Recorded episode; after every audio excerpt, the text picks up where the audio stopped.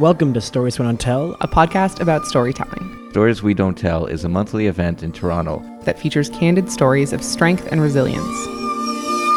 I threw out my prayers, they went flying like balloons. The air whipped our hair, we went shooting down the valley. Knuckles gripped upon the handles, shivers rushing down my spine. What's sublime? Always comes at the most frightening. It's gorgeous, she said. To which I responded, Yeah, isn't it just great? She walked all around it, inspecting the trim, the details, the paint, everything. I said, Here, look. And opening the hood, I explained to her how it worked. It's got a 3 liter direct injection aspirated engine with double overhead camshafts and valve over technology with electronic shifting. She looked at me dead in the eyes and paused with a serious look on her face. Boy, you better not get any ideas with my car. I said, Mom, come on. You know better, don't you? Fine, she said. And with that, she walked away, leaving me to admire her brand new Audi S4 imported directly from Europe. The nearby dealerships had a way of manipulating you for both time and extra money whenever something went wrong with your car. It was for this reason that my dad and I decided to do everything ourselves. And by everything, I meant purchasing and handling, delivery, servicing and maintenance, licensing and insurance. I felt very excited about this new vehicle, almost like a big kid with a new toy. Actually, exactly like a big kid with a new toy. I felt very excited about the change and having something new after the way college was going. I found college to be easy and a breeze to begin with. I didn't see what all the hype and studying long hours was about. Maybe I was just doing something I was passionate about and it came naturally. Or maybe I was just doing it simply wrong. Either way, I wasn't sure, but somewhere in between the two. I had picked up street racing subliminally. I guess from hearing all the young budding engineers in my class talk about cars day in and day out. I thought engineering at college would be more hands on than this, more in depth, more gory more of a challenge. I don't want to sit there and listen to why Plato came up with his theories and his ethics. I don't want to sit there and learn how to write English. And least of all, did I want to listen to what engineers can do for society. I wanted to get out there and build, destroy, construct, and shape a ploy. The fact that what I had envisioned had not come to light seemed to be a common thread here. After cleaning and inspecting this new specimen of a vehicle, I decided to take it out for a spin. I roared through the countryside streets, well paved and sidelines covered with bush on either side. I got a thrill from seeing the shrubbery ruffle as I passed. Of course, I was hanging out the window to see this while I was driving and I was inspecting the wheels as they turned and listening to that new European goddess of an engine purr under the command of my foot at the pedals. my phone rang, and it was my best friend Enrico inviting me to come race on an underused stretch of road nearby. Excitement was getting the better of me again. Excitement always used to get the better of me. Lambert's Lambert's was a stretch of country road with a 500 meter straight, a series of visible S chicane corners just before going into another 300 meter straight, a blind U with a 60 foot cliff on either side, and ending at a blind but busy intersection. Treacherous to say the least. But I knew the Lambert stretch was an avoided piece of road and hardly anyone ever used it, so I knew it was fine. I pulled up to the line and smiled. Your time to beat is three minutes, Enrico said. I revved my engine to let him and the other spectators know that I was ready. That European goddess under the hood was ready, and I could tell. Three, two, one, go! I pulled off the line hard and powerful, and in no time I got to the first corner. And I realized that this thing was fast and agile. I braked and turned and flew through the first corner smiling to myself that I had gotten familiar with the steering and braking in such a short period of time.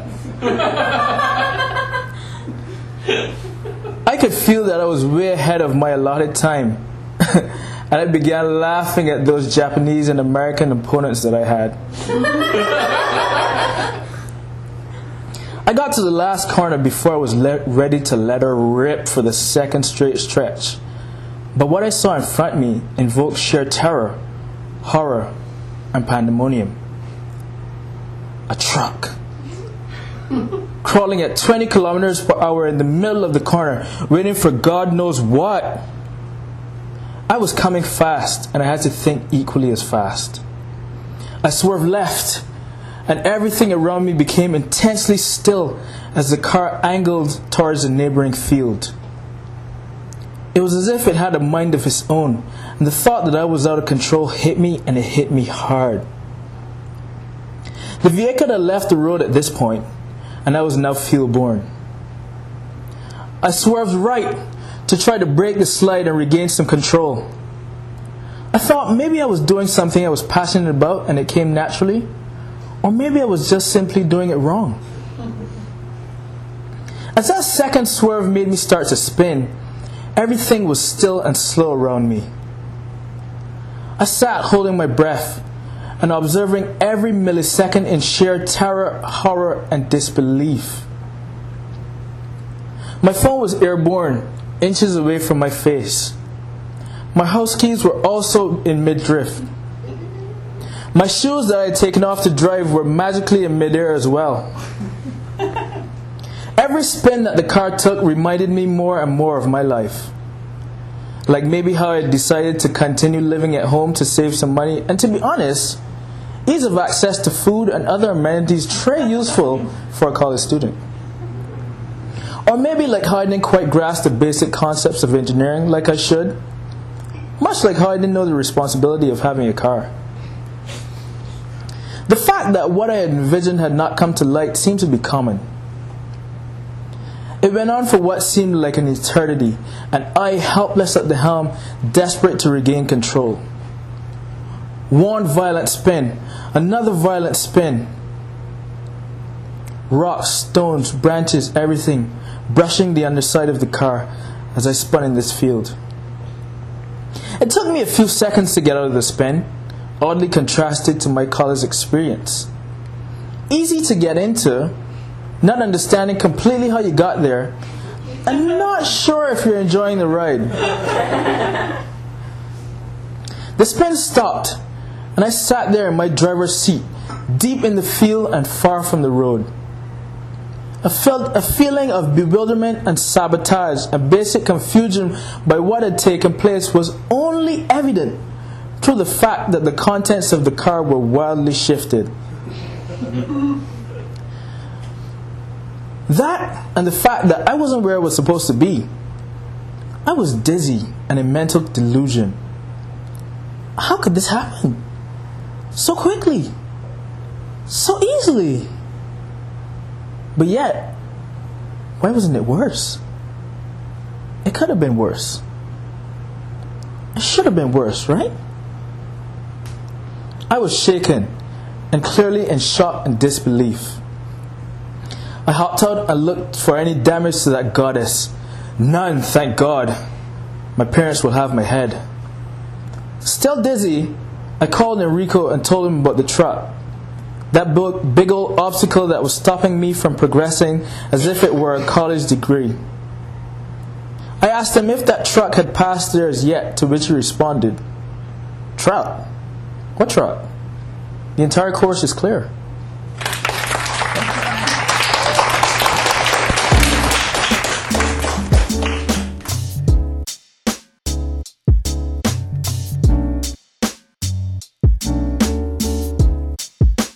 Why did I get into time bending? It was a book that I read. Gay Hendricks. It was the Gay Hendricks book that I read. I don't think he called it time bending though, but he did say that you make your own time. That was like one of his life oh. hacks in this book that I read. You make your own time. Yeah, that was literally Like you choose how you experience time. yeah. Hmm. So I think so. This could be false, mm-hmm. but I think it was in the book called a book called The Big Leap, and I think that that is a book by Gay Hendricks, and I think that it's about the upper limit problem, which is his idea that we all have like a fixed happiness thing that we're allowed to have, hmm. like not allowed to have, like that we internally impose upon ourselves without realizing it, hmm. based on our upbringing or whatever. So like. Right. And, and if you like exceed it, so your life is going too well that you sort of sabotage yourself. This is this idea.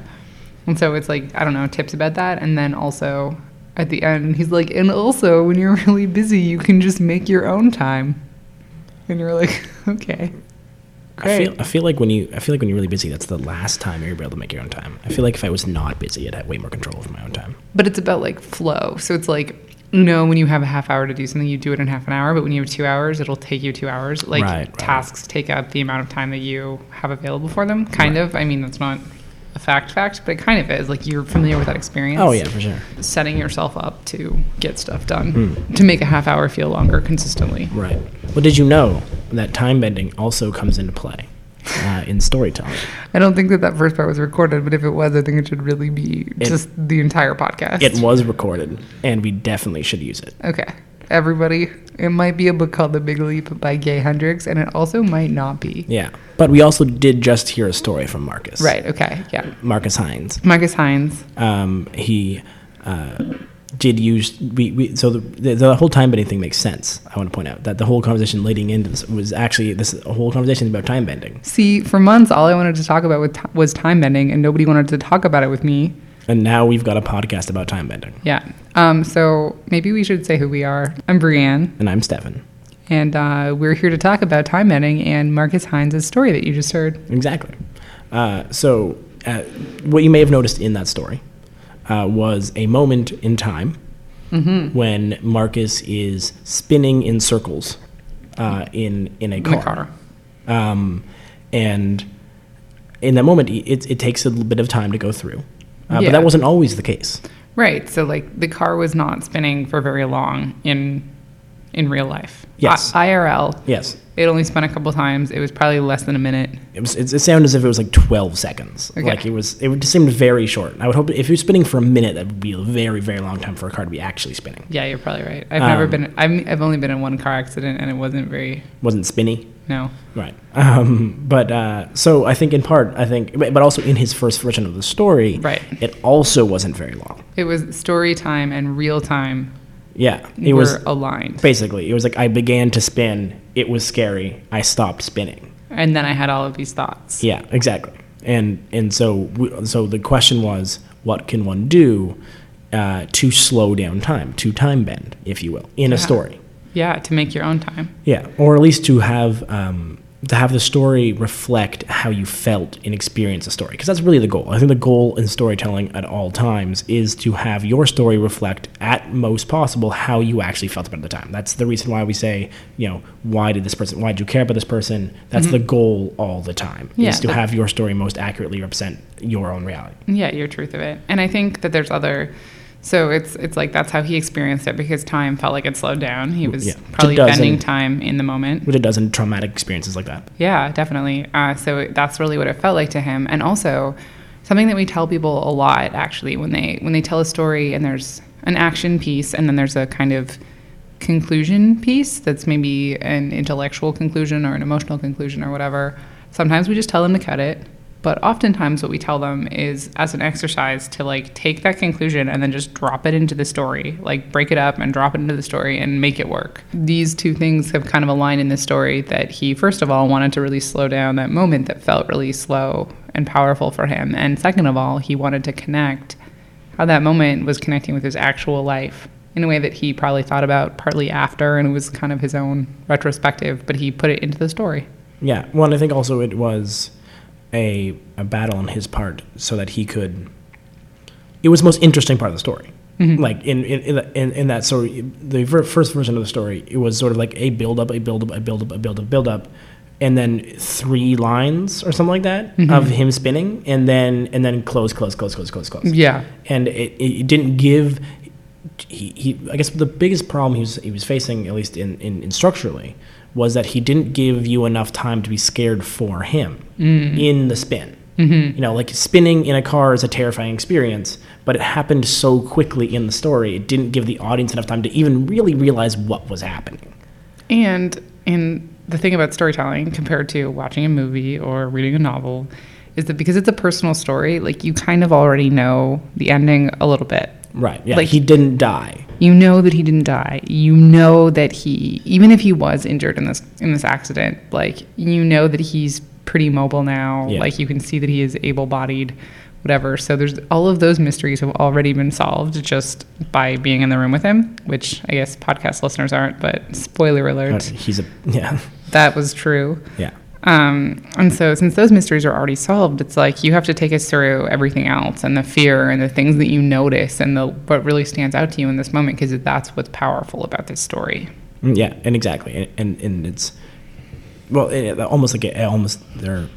There are very few stories where the powerful part isn't your experience of the event, Mm-hmm. uh, and I, and I think it's it's actually a sign of a weak story if you're folk if you have to go too heavy on the actual event itself. Totally, totally. If it's like this wacky thing happened, Yeah, exactly. Like we already there- know about that. Yeah, there are some truly astounding stories which can entirely survive on the merits of the just, you know, incredible perseverance or whatever that is happening in the story. Mm-hmm. Uh, but most stories people have are compelling because of the person telling it. Mm-hmm. And and in this case, it's letting us understand why this was important. and Which- then we all experience things differently, and we get that little window into how one person experienced it. Yeah, and you know, and to some extent, this is my this is like an exceptional thing that happened to him. It's not. I have never gone spinning in circles in the middle of a of a field.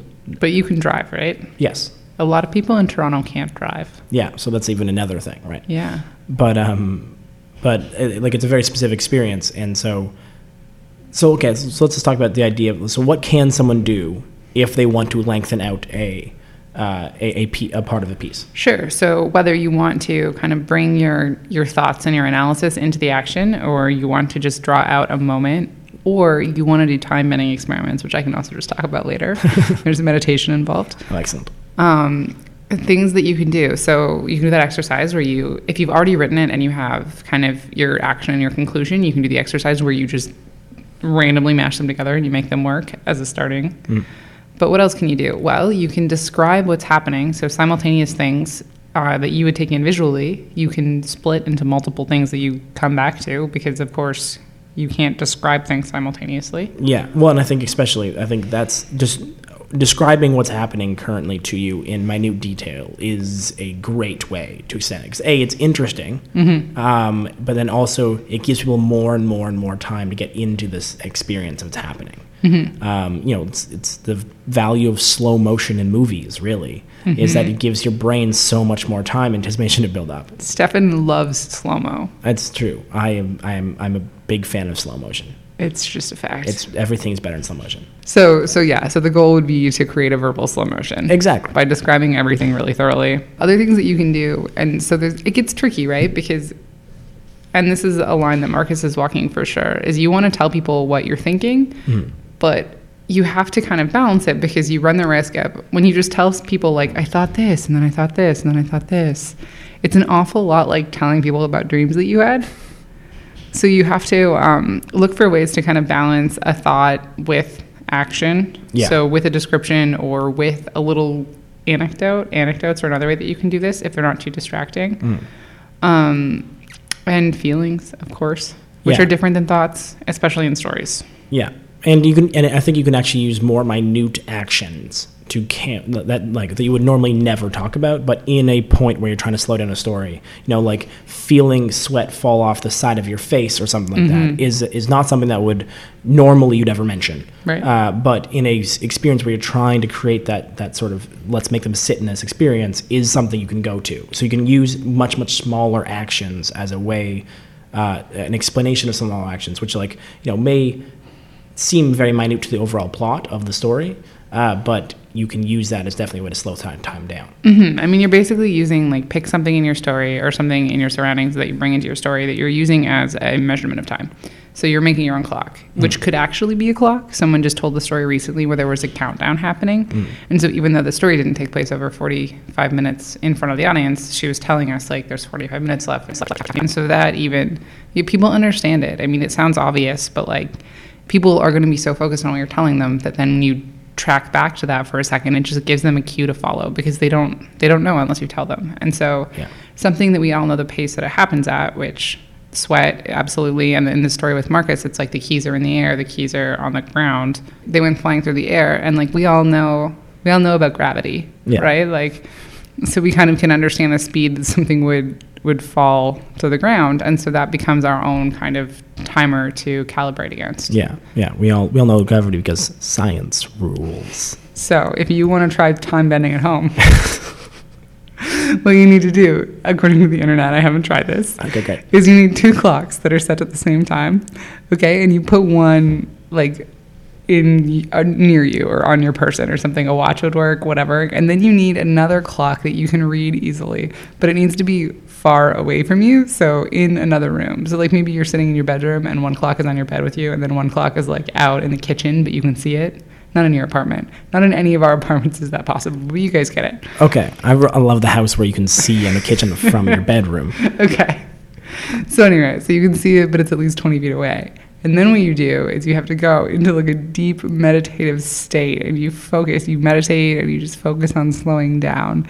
And then apparently, according to this time bending blog post that I read, the clocks will be different. Like the you're slowing down time so much that the clock that's with you will be slower and you've created a bubble.